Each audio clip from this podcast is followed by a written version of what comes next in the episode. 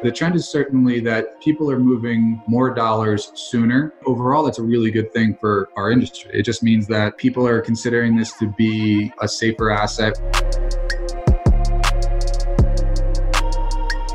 Hello, and welcome to the Solar Maverick podcast, where solar meets entrepreneurship and experience. I'm your host, Benoit Thanjan, so let's get into it. Welcome to the Solar Maverick podcast. I'm your host, Benoit Thanjan. I'm excited to have Mike Delagala. He is the managing partner of DGEP Management and DGEMP Management Finance owns and operates solar assets in the US. They specialize in partnering with developers and providing development capital. Mike's both a colleague and a friend, and we always have interesting conversations. And we haven't actually had on the podcast a provider of development capital. So I thought it would be great to have Michael on the podcast. And Michael, welcome to the podcast. It would be great to talk more about your path and what DGEMP management does and your partnership with Metropolis Capital. Yeah, great to be here. Thanks for having me. I've been looking forward to doing this one for a while. I always get a little bit envious when I see other people I know on your podcast. You had Lauren Carson on not long ago. She's great and good friend. And so it's nice to get my crack at the plate. So thanks for having me. Yeah, thank you for volunteering on the podcast. We're always up for people reaching out to us and asking to be on the podcast. And if you're interested in being on the podcast, you could email us at info at renewenergy.com. But it'd be great to learn about what you're working on and how you add value because I think you add a tremendous value with providing development capital and your partnership with developers and your experience in project development. Yeah, so that's exactly right. So we are focused on kind of that early stage development part of the cycle. So we're working with developers that have gotten to some point in development with regards to their projects. We're kind of in like the two to five to 10 megawatt range, aggregated up into portfolio of maybe like 30 or 50, maybe 75 megawatts. That's kind of our sweet spot. But we want to work with developers who boots on the ground, they're local to the geographic area, they're well versed in the project, and they just need some capital to get from where they are, which is typically we'll get involved right around site control, maybe some connection application area. So super early stage. Maybe there's some ancillary engineering on there, a couple of uh, layouts, prelim designs. And so that's usually the spot where we're looking to get in, which is pretty early. We still consider that binary risk. So there's a lot of points that you still need to prove out to make sure a project's a project. But we want to work with those developers and we want to form an agreement where we can together move that project along to get to an exit point, whether it's LNTP or NTP or COD. From what we can tell, the, the market is in need of this type of capital. And so it's been a pretty good fit for us. And we just pivoted to this in, in 2017. Prior to that, we were using also equity with same partners, same LPs to own and operate projects. So we do have some projects on our balance sheet, some SREC 2 Massachusetts deals and some California old fit deals. And so we'll keep those on our books, but we've been focused on this development, early stage stuff through to fruition, which generally speaking is NTP. Sure, that is really helpful. And can you talk about, I guess, what are, you mentioned obviously the system size when it comes to projects. Is there particular states that you're focusing on? You own projects in Massachusetts and California, now you're selling it NTP what states? Is there specific states that you're focusing on? We're not actively seeking projects in particular states but we're agnostic as to location as well as anybody else. I mean states and programs pop up all the time and, and if it makes sense we'd certainly like to do some projects there. We've been and the advantage of doing this early stage investment is that we've been making pretty early bets as to some programs that are either at the house level as far as legislature or they're through the house and they're moving on and they're trying to figure out what the program looks like and smells like. So we've made a couple of early bets in Washington, um, and that project still isn't, or that program rather, still isn't defined. But there are some parameters that are becoming more and more clear every day. So we like that prospect, and that's just a regular standard offer contract PURPA type deal. So it's not terribly exciting, but it's super clean and easy to market those types of projects. But yeah, we're really opportunistic. So we would look at projects pretty much anywhere in the country, whether it's, like I said, this PURPA type deal, standard offer contract, or behind the meter PPA stuff. But to be fair, we're seeing more of the former. So, and a lot less of the PPA stuff. Sure, that makes sense. And kind of going back to a point that you were talking about, how you guys get involved early stage and the binary risk that's involved. How do you get your investors or your LPs comfortable with that sort of risk? And how do you de risk the project? Where you confident? Obviously, not every project will work, especially when you right. talk about early which creates an opportunity in the marketplace, right? Because there's not a mm-hmm. lot of people that are providing development capital that early, which gives right. you a competitive advantage meaning seeing a lot of projects. It's not always easy. And you know Sean Robinson. And so he and I really I've been working with Sean for like 8 years and we work quite well together. And so it's basically incumbent upon us to defend this project internally to investment committee. And so we're looking at this not just this one project or this one portfolio, but we're looking at all of our portfolios on a portfolio type theory. So we're looking at this and saying if a couple of these fail, the rest of the portfolio that we're working on can carry this forward. So that's certainly part of it. And the LPs are comfortable with their understanding of that. And so that's the big picture approach is that this is a portfolio theory and they're not all going to hit, but if most of them hit, you can write down the ones that fail and, and still come out ahead. So, and then individually, it's really, you're right, these are early bets. And so what we're trying to look at is we're trying to handicap and mitigate risks and saying, okay, what's the probability of this program even coming to fruition? And we have some policy advisors that help us read the tea leaves, what's going on at the House level as far as legislature, if it is that early, or if the program is well understood, but the project is early stage, we can project out in a pro forma type way and, and understand what that asset should be worth. We'll obviously build in a lot of cushion and we'll build in some budget and a time frame and we'll try to be super pragmatic and practical about how and when we spend money. So we'll be trying to spend as little money as possible in the early stages in development.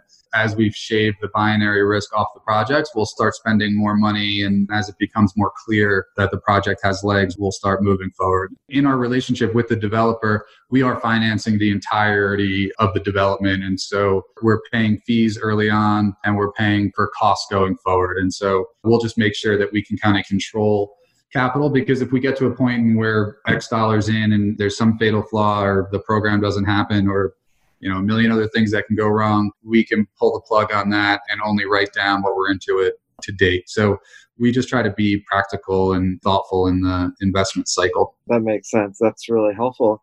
And another interesting point, I know solar is almost like the wild wild west with all the Still, 10 years ago. yes. Even as the market gets more sophisticated and mature. But there are a lot of obviously players coming into the market. Everyone says they're a developer. How do you build those relationships with those developers? How do you vet the developers? Yeah. You know that you want to work with them. By the way, like even Mike and I will compare notes on developers and try to provide information that we know. For sure. Because obviously it's just a small industry and everyone yeah with each other. So so far we've talked about the merits of the project, but the merits of the developer are probably just as important, if not more so. And like you said, it's not always easy. I think getting a good development partner and doing the transaction that we're doing is really central to the success of the project. If that relationship isn't working, the project could be the best projects in the country, but if you can't get it done with your partner, it doesn't matter how good the project is. We spend a lot of time, I'll be honest with you, it's not, it's a, reasonable vetting process for the developer, but it's kind of feel. It's a gut reaction. Like, do we think that these folks are capable? And we're not pinned to track record, like, oh, you've never done a deal before. We can't finance this. We're certainly open to working with first time developers, and we're currently working with first time developers. It's really kind of like it's a personality thing and it's a skill set thing. And we're open to understanding what their skill sets are and trying to leverage those and fill in where we can. So our role is not the same every time and their role is not the same every time. And so we're trying to be fungible and flexible in like how we work with the developer. If we need to increase their scope or decrease their scope to make it work that's how we're approaching it. But we've all kissed our fair share of frogs. But i will say right now we're working on a handful of projects uh, with partners that we absolutely love. They're great. We would do projects with them forever. It's very, very nice to have those types of relationships for sure. Yeah, it's huge as far as finding the right partners and then it's easier after the always the first transaction. How do you determine like sharing of the development fee? What goes into the process? Like more of like the methodology. So again given that it's binary investment it's certainly not inexpensive equity and we're not really shy about that part. I mean it's high risk capital and that's why there's very few people doing it if any really but our approach is to obviously protect our invested capital and make sure that we're getting a reasonable return. And that's also why we stage our investment as we start making progress in the course of development. But generally speaking, we're trying to get our capital back plus a return, and then we want to make it, and that, that's priority number one, obviously. And then we make it as fair as we can with the developer. Their share is somewhere between 30 and 50% following return of our capital and the return. So that's been working for the folks that we're doing deals with currently, and it's pretty palatable altogether in the market. I mean, our proposal is that the developer has a risk list, has zero capital at risk by the time we get involved. So they've spent some money to date. We replace that capital plus pay a fee depending on the project. And then we're going to pay for everything going forward. And the developer just has to do their scope, which is, like I said, flexible. And sometimes it's broader and sometimes it's more narrow. But we kind of play that by project by project. But they have zero capital at risk. They're in for sweat equity, which is which is very valuable to us. And so we're happy to share amicably following the return to capital. Sure. And I actually think most developers like that structure better than other development capital providers who provide a high interest rate for the development capital, more like double digit interest rates. And then, yeah. depending on how long the project takes to develop, the developer's on the hook for that yeah, I think it depends. I mean, like, I'll be honest, our structure is not for everybody. A lot of developers, depending on the stage of the project and the amount of work that they've done and how literally, physically, and emotionally attached to the project they are, it's hard to let go of that project sometimes. But our position is we're, like I said, we're, these are binary bets and we're putting you know, real capital out the door and we're paying fees and reimbursement of costs at, at time zero. And then we're paying for everything else going forward. So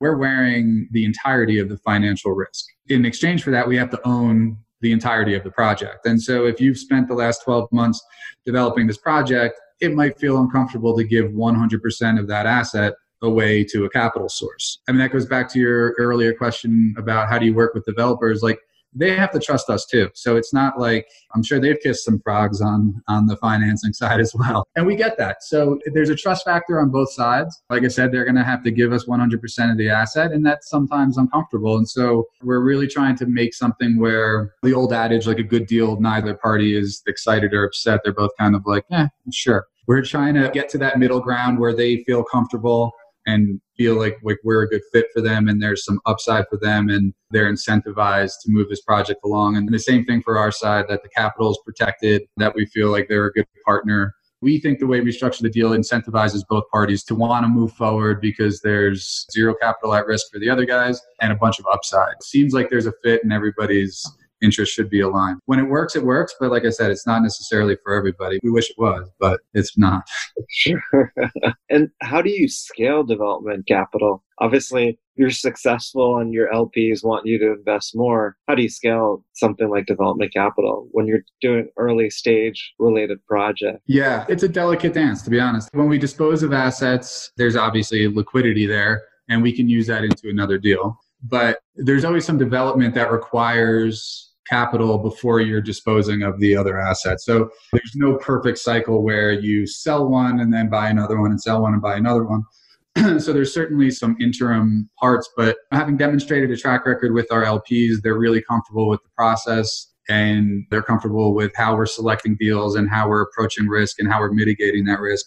If need be, we'll go do a capital call and while we're disposing of another asset or while we're just a development cycle. So right now we're in uh, like peak development for three portfolios. So it's capital intensive and it's time intensive. And that's just the way these cycles go, as you well know. But yeah, it's really just a matter of a combination of trying to get enough capital in disposition to reinvest and then also having really good partners who understand what we're doing and and understand their you know that we may need a capital call from time to time and so they're they're super flexible and they're really supportive in what we're doing and they're comfortable with what we're doing. So I think honestly, that's a huge part of our success and why we're able to be out there doing as many deals as basically we can find. You know, our partners, I wouldn't say we have an unlimited amount of capital. Dollar stretches pretty far. We feel like we'll run out of deals before we run out of capital. Oh, wow. That's a great situation to be in. Yeah. And I'm not sure that this business model would work if you don't have LPs that are happy with that or comfortable with that type of process. Definitely. And it sounds like they're patient as well.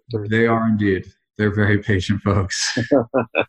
And you know what's interesting to me is when we first met, I don't know if you actually remember the first time we met. We actually met through Mike Cocchlamiglio, mm-hmm. who I used to work at Vanguard Energy Partners. And yep. we met in near Penn Station. And I was going at Lucy's. At Lucy, yes. we were outside on the deck. It was one of those nice New York City spring afternoons. I remember it was a perfect day. It was amazing because like Mike was for a long time. Mike Cocchlamiglio was saying you have to meet Mike DeLaGala. I feel like you yeah. get along well and partner on stuff in the future. It's interesting how it's like a small industry, but I was kind of referencing it because at that point it was an advisory firm. Then you yeah. transition to where you have these LPs investing and owning and operating projects, mm-hmm. and then now you're actually providing development capital. Can you talk about a little bit what made you kind of make those sort of, I guess, pivots? Because it's interesting. Our podcast is about solar and entrepreneurship. It would be great to get your perspective on that. Yeah. Sean and I did start this kind of advisory consulting thing. And, and at the time, I mean, I guess that was like 2010 or 2011. There was just an opportunity to share this financial skill set that Sean and I had, which was basically asset valuation. Pro formas just weren't well understood. There were people were making assumptions, like, I mean, they still do, but there was just like an understanding of how to value these assets. And Sean and I just found a pretty good niche where we could work with, and we were working some huge names in the industry, like, you know, Martifer, REC, SunEdison, and you know a couple of other groups like that. And so Sean and I were basically acting as financial desk as for hire. So we basically would would help them value their portfolio and if need be market their portfolio. Uh, and do a lot of underwriting. So we are kind of like a two-man investment banking desk, our M&A desk, and it was fun and it worked for a long time. But as the market started to mature, we realized that we needed to pivot into a principal position. And so we had worked with an offshoot of Metropolis Capital before and helped them raise some money for a project that they wanted to invest in. It was like a co sponsorship thing. And we formed a really good relationship with them. And we just mentioned to them that we were trying to raise a fund and we wanted to take on a long term equity position. And it was just a fit with Metropolis. So we talked about it for maybe two weeks and then we negotiated a contract for another two weeks. And I would say within 30 days of our first conversation, we had formed a new company. It was a really comfortable fit, and Metropolis is obviously the key to what we're doing now as far as providing capital from their LPs. We just pivoted to that and we got extremely lucky. I mean, we could have still been out looking for capital now. So it was really serendipitous and it was a good fit. And so that was kind of the impetus of moving from advisory to principal and like I said earlier, at that point, we were trying to own and operate assets. And so we did that and started doing that in 15. And then in 17, we pivoted to this kind of development investment thesis. And it seems like with the development investment thesis, it's a shorter time frame than owning and operating. It is. It's easier to structure and potentially a higher return as well. And then also, at least what I'm seeing is there's so much competition in the space to own and operate. Oh, yeah. We basically got forced out of that position. I mean, it was the market, like you just said. I mean, got NTP got very, very competitive and we were still private equity and we were relatively expensive. But at the time, 14, 15, and kind of 16, maybe 16 less so, but you could still do some Massachusetts SREC 1 and SREC 2 deals that were super healthy. And you didn't need to do that many of them to have a nice return. And you could clip mid teen coupons no problem. And that's palatable to private equity. But when the market starts moving into whether it's real or not, 6% unlevered NTP pricing, or it wasn't even NTP pricing, it was just mid development pricing. We just couldn't compete with that. We had no interest in owning assets at that level because the LP's theory was I can own another physical asset in another sector for better returns. And so less risk. So that's really how we pivoted over to this. And Metropolis was very key in having this conversation with us. Like, okay, look, we have a bunch of money and this is what it costs. At where in the development cycle do we fit where this cost of capital is appropriate? That was kind of the evolution of the current profile. But yeah, we absolutely got forced into another pivot to get to this for sure. Yes, that's really interesting. I appreciate you explaining it. And it seems like you had a varied sort of career. What made you start your own company? Because our podcast is about entrepreneurship. What got you interested specifically about solar? You're not focused on other renewable energy or energy assets. Yeah. Again, I was probably forced into entrepreneurship because I was a terrible employee in like almost every job I've ever had. So I know the feeling. so, so this kind of just had to happen. Otherwise, I'd be homeless. But yeah, I think I was in sales and trading before, and it was fixed income, and I, I really liked it. I loved being on a trading desk, and it was a lot of fun. I did it for like five years, but I kind of wanted something different, like something like a little more tangible. And at that time, I hadn't really thought about project finance, but having moved into that, I mean, it's a really good fit for my skill set, I think. But I got into energy when I went back to school, and I just was looking for something that wasn't banking or sales and trading, and so that. But I loved markets. I thought that my path into energy would have been more like at the time uh, waxman markey was a thing in the house and it looked like the us was going to have a price for carbon and i thought that i would just sit at some desk at a bank trading carbon options or something or emission options. And that would have been cool and fun and then when that failed srecs were becoming a thing and again i was still market focused. And then i just started to look into more project finance like how these projects are or how the srecs are actually being generated and then that kind of evolved into this project finance thing. But yeah stepping out of my own in solar was certainly a thing at the time but it just seemed like in 2010 2011 there was opportunity. Advise consult market deals and to be honest like we were just doing some of our deals were just straight broker deals. And i think that's how mike Hachimilli knows me and david munsky and those guys. I mean I, we were just at some point we were just trying to cross trades because there were a lot of assets and a lot of buyers but they, they weren't necessarily finding each other so we use that as an initial platform to start building into this more structured deal with our clients that we could provide financial services and beyond just kind of like intermediary brokerage type stuff but yeah, and solar just seemed to be more, well, it was certainly more financeable. It's still more financeable. Wind just never really entered our sphere. We always stayed open to other technologies, but just from a deal flow perspective, it just always seemed to be solar. Like everybody else, there's storage conversations now, and we're trying to get smart on that. And just because we think that's going to be a part of our some of our current portfolios and then certainly our future portfolios. So we're open to different types of tech technologies. It just seems like for now, our LPs are very comfortable with solar. Solar is generally financeable, and there's still a crowd of people hanging out at NTP looking for good deals. So. yes, it would be interesting to see to get an idea of what trends you're seeing in financing. You mentioned a big trend with lower cost of capital basically coming in. There's a time, as you know, there's a lot of projects and not a lot of investors. Now there's so many investors, especially at NTP, and then the returns are not double digit for like private equity money. So mm-hmm. it's like private equity is willing to take more development risks, which you guys are actually doing that by getting involved. Is there any other major trends? You talked about solar and storage, storage being something emerging mm-hmm. in, in your portfolio. Is there anything else that you see that you haven't commented on? Because those are no i mean that's pretty much the market recap as we see it. There is a, certainly a cheap cost of capital and a deep pool of buyers at ntp i think that there's private equity folks are moving further down the line. What we are seeing is like it's not so binary between like there's development capital and then there's ntp so now ntp folks are now looking to buy projects at lntp just to kind of get ahead of the curve and maybe it's 100 basis points more expensive than their ntp price and then you have kind of like these mezzanine folks, which are sitting in the middle, yet another more expensive piece of capital, but not binary type pricing.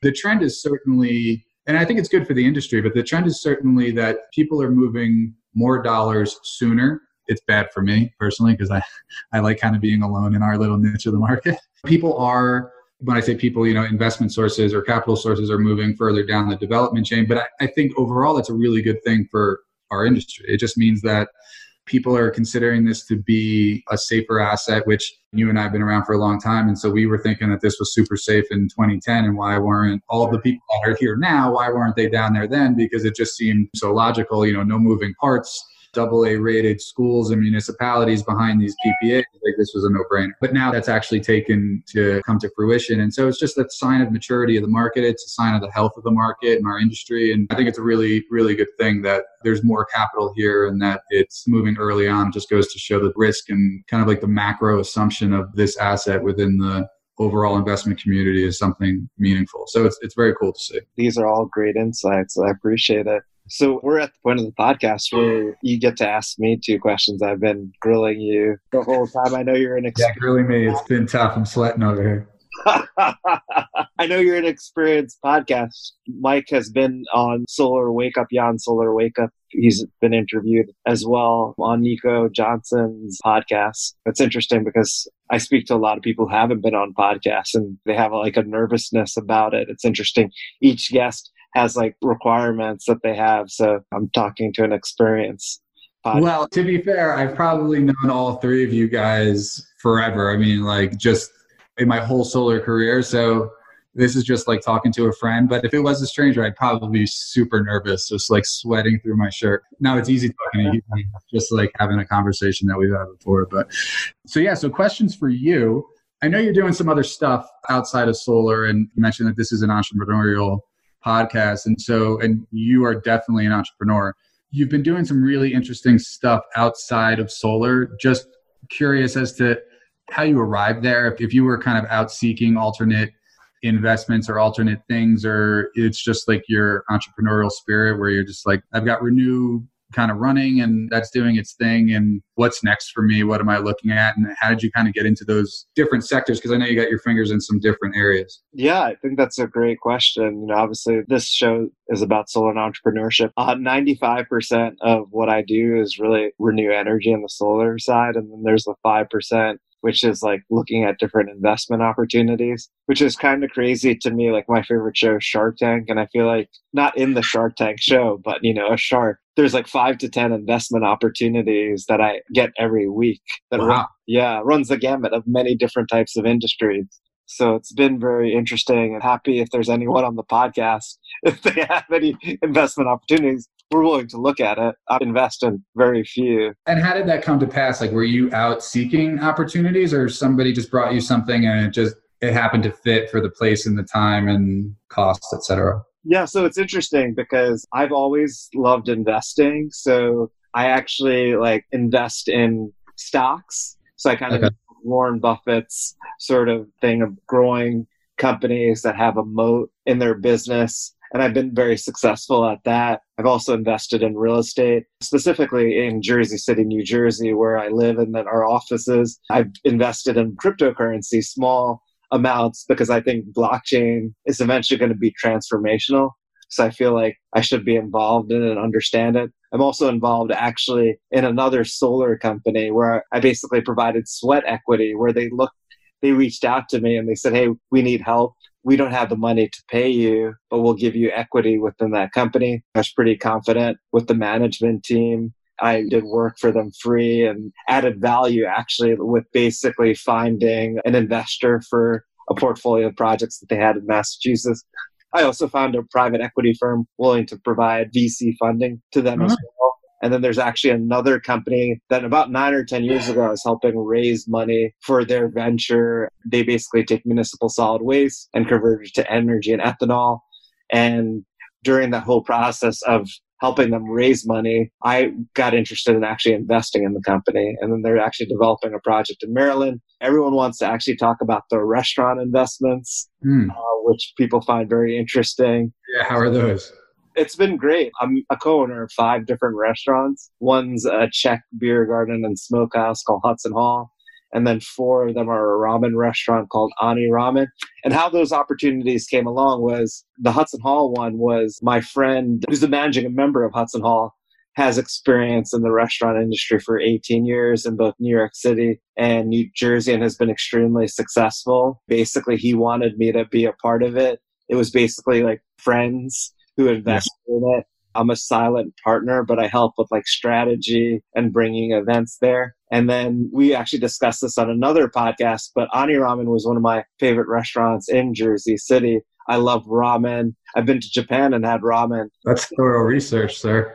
yes. So actually, it's interesting because my Muay Thai instructor in Jersey City, one of the owners of Ani Ramen actually works out there, basically reached out to the owner of this Muay Thai gym that I'm a member of. Hey, are you interested in investing in Ani Ramen? And then he asked me, Hey, can you analyze this investment for me? Because you're in the restaurant industry at Hudson Hall. that I analyzed and said, "Oh, I could help." Yeah. Um, it works for me. And then it's interesting because even with Ani Ramen, I'm a, a, solid partner, but we're developing our own projects. We're talking to commercial industrial building owners for solar. And sometimes, like, we're talking to strip malls or malls.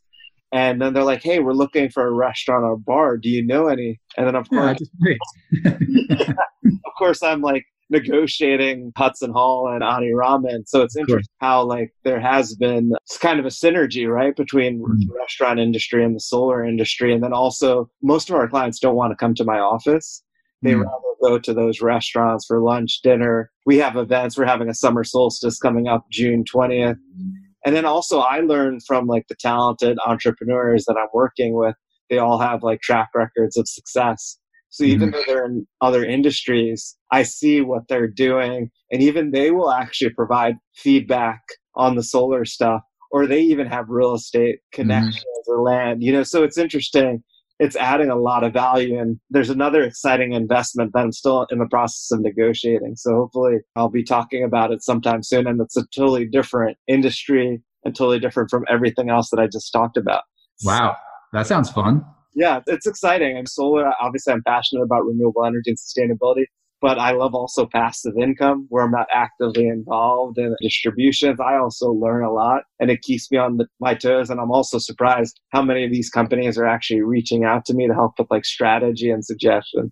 So it's, yeah, it's pretty awesome experience. And I learn a lot from these interactions. I look forward to hearing more about that update. Maybe some pod later this summer, you'll do something about that one. Yeah, definitely. And I might have the CEO of that company come on to the podcast and hopefully we finalize on an agreement next week. And it's something that I'm excited nice. about. Well, congrats and good luck.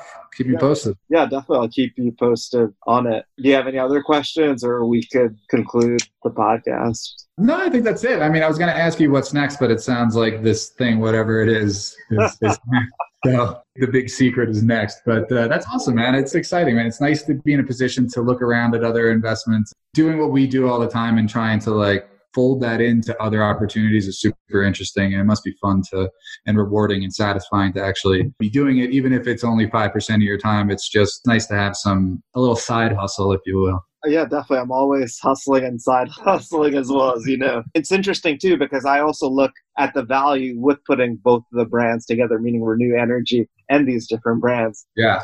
This opportunity that I'm talking about as well, it kind of meshes with the brand, but it's a totally yeah. I mean, if there's cross investing and stuff you're doing, that's awesome. Yeah. Well, nice man. Thanks for having me. This was really cool. I appreciate it. Yeah, thank you for your time, Mike. If people are interested in learning more about your company and or even other developers are looking for development cap, what's the best way that they could learn about you or get in contact with you? Probably by email, which is uh, just Mike at uh, DGEPM. So David, Gary, Edward, Peter, Michael.com and certainly contacted by there. And then my website, I was directed to the website, but we're kind of revamping it. And so the website's not great at the moment, I, I must admit. But it'll certainly give you an idea of who Metropolis Capital is and the type of stuff that we're doing. It needs a pretty substantial facelift at this point. So that's one of our summer projects. But if there's still contact info on there. So certainly feel free to reach out. We'd love to talk to you. Definitely. And we'll put it on the notes of the podcast as well. That'd be awesome. Thank you, Mike. This was an amazing interview. I appreciate your perspective. Yeah, absolutely. My pleasure, man. Good luck with the new venture. I'm excited to hear about it. I'll definitely give you the download. Thanks, man. Thank you.